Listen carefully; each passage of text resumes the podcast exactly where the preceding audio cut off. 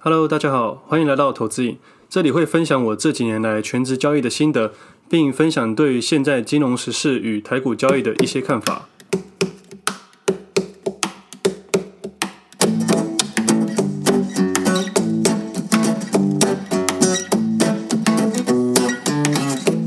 今天时间是八月十三号星期四，我是魏德。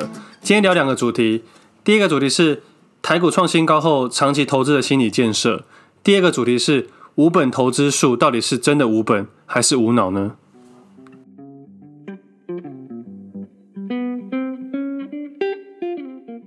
我一直以来都没有好好介绍我的其他平台，所以今天在开始节目之前，我想先介绍一下我的其他平台。我的平台主要分四种，第一种就是 IG，这种比较适合懒人包，内容就是简单轻松，适合新手投资人去阅读，里面的内容我会尽量去简单化。第二个是部落格。里面有完整的文章与图片，适合一点点程度或者是已经有交易的人静下心来慢慢细读。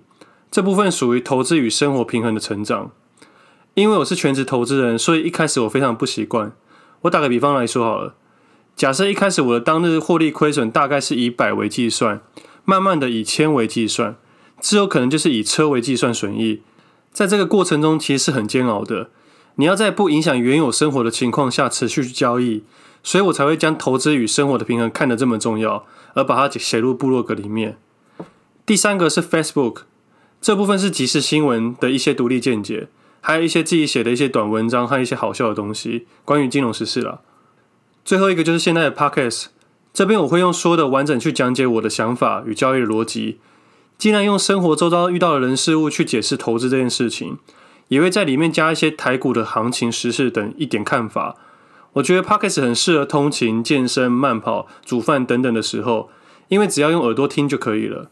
我自己在健身或者是慢跑或骑脚踏车的时候，我都会听 Podcast，听自己的或听别人的。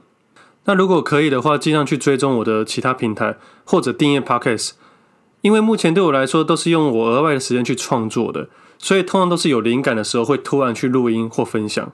尤其是 Podcast，通常都是即时的，所以时间轴很重要。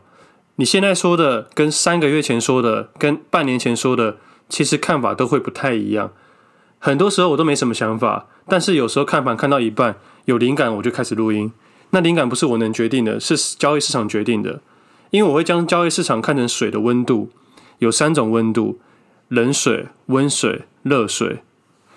那冷水的时候，我通常都只有观察；温水的时候开始决定自己的方向，然后只有在热水的时候才会有积极的动作。以上就是我各平台的介绍，那你可以都去看看，找看看哪一个适合你自己，因为每个人程度不一样，状况也不一样。有些人有钱，有些人没钱，有些人是企业老板、创业家，有些人小资族领固定薪水。但你可以去找个适合自己的平台去阅读就可以了。上礼拜我出去玩之前去私讯了股癌大，问他是否能在他的粉专分享我的频道，他很爽快的就答应了，而我的节目也增加了很多股癌的粉丝。那分享完了两天后，我的总排行已经排到全部的 Podcast 第二十名。其实自己原本没接触过 Podcast，但一个多月前朋友介绍我听股癌的 Podcast，问我说他讲的怎么样。我听了一集后，就像吸大麻一样，一直听下去。我觉得他讲的很专业，也很真。不过大部分都是说美股啦，而我大部分只交易台股，刚好可以吸收国际的知识。而我朋友觉得我的经验也很特别，希望我也可以分享。我本来是婉拒的，因为我觉得很麻烦，而且我觉得古埃讲得很好，你去听他的就够了。直到听到谢祖伟某一集说，希望各路人马都可以来分享，壮大 Podcast，而因为那集的关系，让我萌起了想要分享的念头。从那个时候，我就慢慢的开始接触了。反正录个音不吃亏，当个声优也不错。那做到现在，我也做了一个多月了，所以我也去私讯股癌大，跟他道谢一下，因为当初是因为听了他那一集，我才开始做这件事情。那我相信也有不少听众是从谢主委那边过来的，如果有的话，请到底下留言给我点回馈。对于我节目有任何的问题，也可以直接在下方留言提问。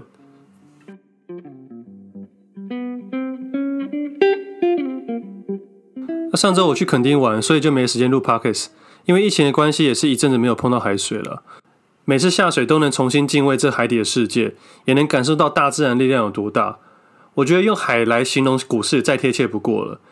海很美，很诱人，但却不可预期，因为海里的海象我们都很难去拿捏。而越有经验的潜水员越会注意安全，也越就尊敬海。没有人可以影响海象，但有经验的潜水员能应付大多数的状况。海就像市场，潜水员就像交易员，安全就是我们的风险，海象就是趋势嘛。我们不能调整海象，但我们能调整自己。通常从海里抬出来的人，都是那些轻忽海象的人，也就是那些轻忽市场趋势的人。对了，只要你身边有人说他能预测价格，你只要把他这句话当做他说他能控制海象一样愚蠢就好了，这样你就能轻易分辨谁是小丑了。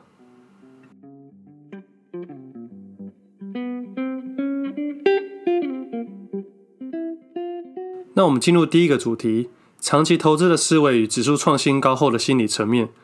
而我也是人，我也持续在交易，当然也会有一些主观的想法，但我不希望影响到别人。所以常常可以在我的 podcast 里面听到我的弦外之音，但这仅是我个人的操作。但也可能有些人听得出来，也有些人听不出来。在去垦丁玩的前一天发了一批十六，也在最后一个部分说了我那天进场的长期部位的投资。那我长期部位的投资通常是一年只会动一到两次，不一定，完全看市场的走势，也有可能多，也有可能少。那天会进场也是我观察后的想法。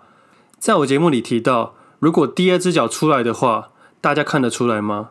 真的出来之后，投资人们都有保留到现金去加码吗？这才是第二只脚出来之后要做的动作，而不是去关心第二只脚什么时候出来，而是你准备好了没有？我解释一下第二只脚。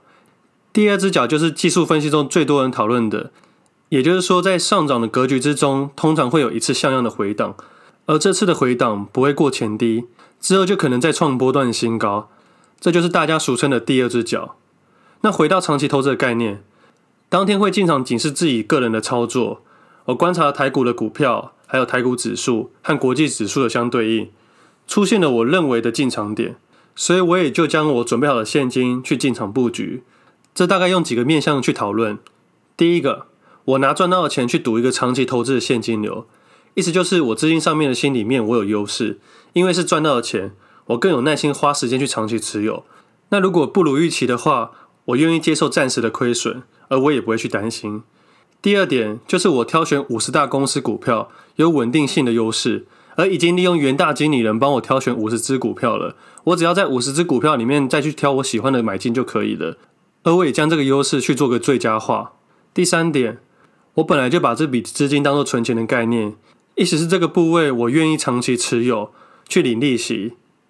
通常这些公司每年都会配发股利。那就是有稳定的现金流，那我可以把这笔钱的利息当做我未来的生活费，或者是我出国旅游的资金。第四点，我耐心等了四个月才再次切入，我养足了耐心，就是为了提高自己的胜率还有正确度。第五点，基本面、技术面、筹码面、心理面我都考量了，我能做的都做的，也不需要太过于担心，即使是未来不如预期，我也能接受。因为完全是靠我自己决定的，而且事后回头看看那些决定，一定是我当时认为最好的决定。所以不管未来对或错，你都要给自己一个肯定。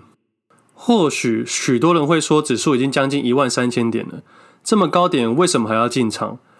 我对市场的解读，或许是短期的心理压力会比较大，但对于长期投资者，根本不用太过于在乎这件事情。不要被市场新闻或是指数去抵影响，就像我说的，应该要在乎自己的股票库存，还有手上的现金，还有风险的考量。而长期投资的概念，不需要过度于贪心指数，因为原本就打算要长期持有，周期会拉长的存钱概念。我反而不希望自己的长期投资标的太快去发动，也就是太快去上涨。最希望是我进场后一两年后都处于冷水或温水的状态，我才能慢慢去买。长期投资会从冷水切入，温水加码，热水退场。长期投资最好的时机有两个，一个是十年前，一个就是现在。听起来好像是什么传直销，不过我认为这只是适合长期投资的思维，并不完全套用在短线价差交易。而市场对于犹豫不决的人，指数不是太高就是太低，但对于足够信心的投资人来说，处处都是机会。你要想。台股三十年前第一次过一千点、五千点、一万点的时候，这些投顾老师哪一次不是说此刻就是高点要解码？当然，你可以用自己的逻辑去做解码，我觉得也是很好。有自己的交易逻辑，我就觉得没有任何的问题。但我总是在想，道琼指数第一次过一万两千点的时候，到底是低点还是高点？我不希望自己被框架限制自己的想象空间，找好自己的逻辑，控制资金，注意风险，设好停损点，好好生活就好。投资只是你生活中的一部分，并不是你人生的全部。我在上周三的盘中发了一则文章，在我的 Facebook 上面。那篇是说，股市最特别的地方就是连牛顿都被打脸。牛顿在交易市场上赔了不少钱，他表示他被情绪影响了。或许我们没办法比牛顿还要聪明，但我们能比他理性。聪明无法选择，但理性可以。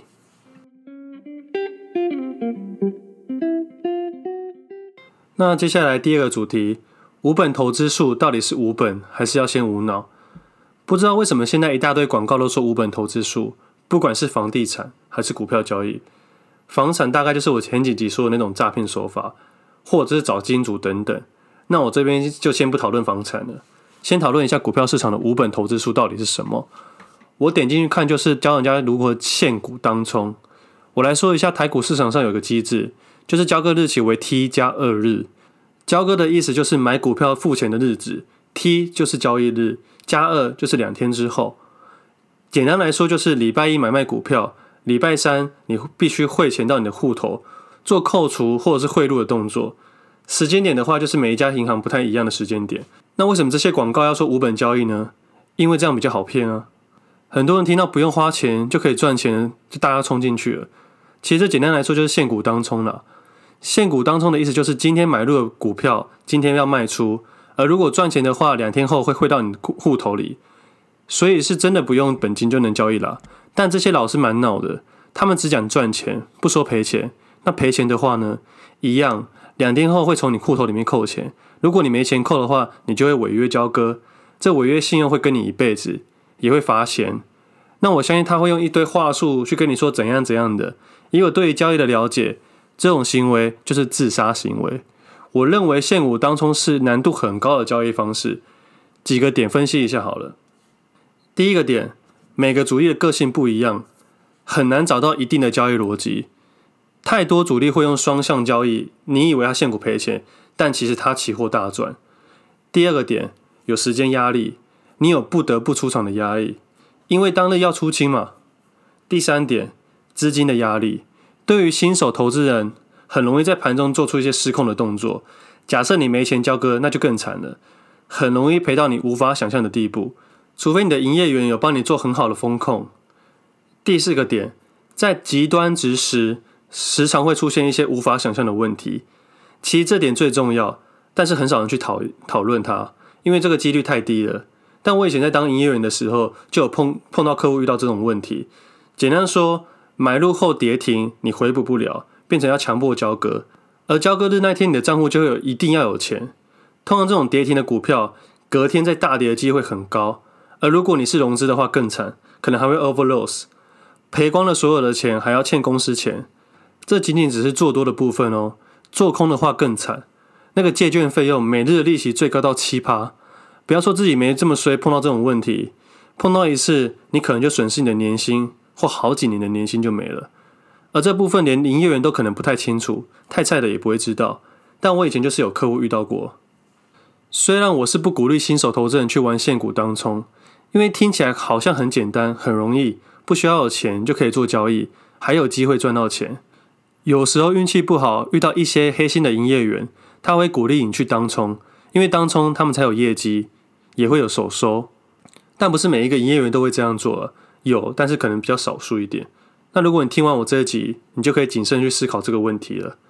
大多新手投资人会轻忽背后的风险，除非你完全了解这件事情所有的状况，并且保留资金去交割，我觉得还是可以去做交易。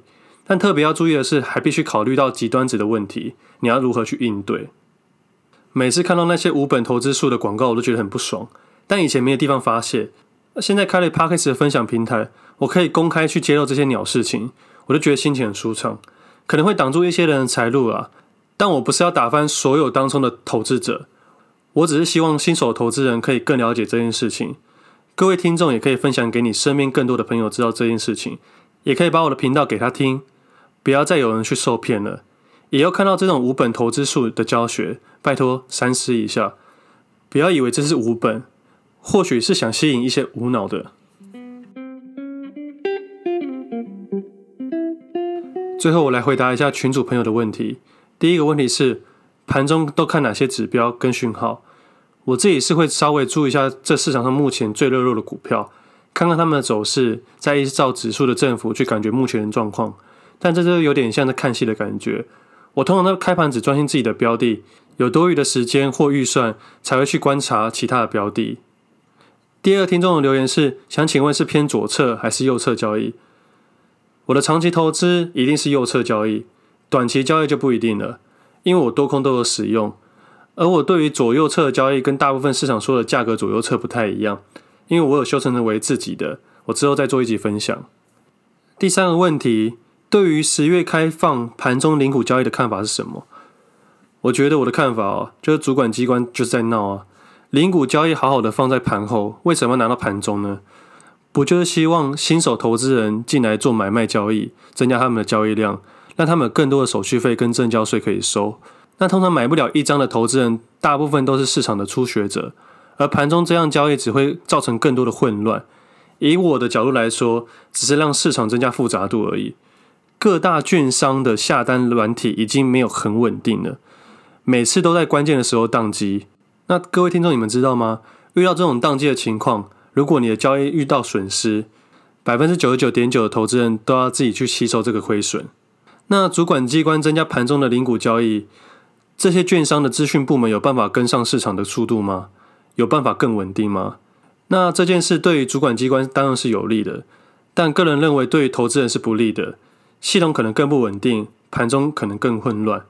主管机关都说要便民，其实骨子里想干嘛，我们心照不宣。那如果你真的要买零股，我还是建议在收盘之后就用零股交易就好。盘中真的很容易下错单了。我刚开始交易的前三年，每年都会下错单，直到这两年才没有。那最后一个问题是 Pocket 下面留言的，他的名字是长大后想变股癌留言的，看来是股癌的粉丝。他的问题是。如果核心持股零零五零 ETF 或是关股金控定期定额，但遇到下跌修正十趴，是否要立马停损？我的回答是，因为你说的是定期定额，那我先假设你是长期投资的话，那就不需要立马去停损，因为长期投资有周期长的优势，而定期定额有平滑价格成本的优势。那十趴的亏损在你现在的情况下，比重可能还是偏少，所以也不用太过于担心。但如果我没有我以上的假设跟建立心态的话，就要看你自己怎么去设停损点，怎么去设计自己的游戏。那我们今天先到这里。如果觉得我的节目对你有帮助，请帮我订阅分享。有任何问题也可以在底下留言，我都会回答你。那我们下次见，拜拜。